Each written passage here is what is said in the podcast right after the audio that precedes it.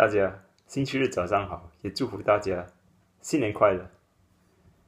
我手里的这份礼物是某位朋友在去年圣诞圣诞节时送我的。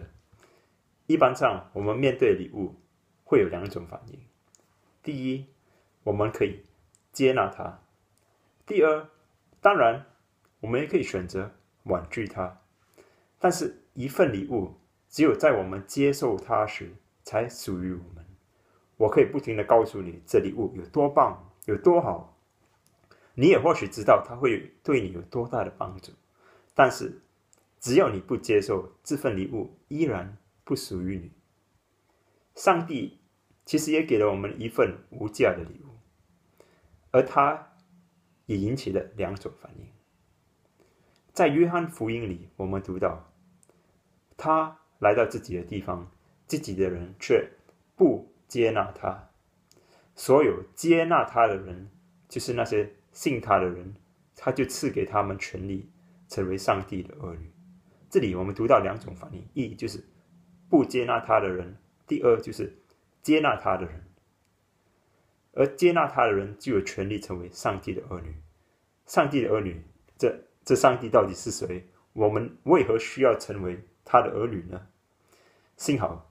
约翰在他福音的第一章里，也给了我们一些关于上帝是谁的线索。第一，约翰写道：“他在太初，在一开始就存在，而且万物都是接着他造的，受造之物没有一样不是接着他造的。这位上帝不是单单一位财神、土神或雷神之类的神明，他但是他是万物的创造者。”他统治一切，所有的造物权力都会跪在他面前。第二，他里面有生命，这生命是人类的光。这上帝不止造了我们眼睛可以看到的东西，他还是生命的起源。这上帝里的生命是人类的光，光照进黑暗里，黑暗不能胜过光。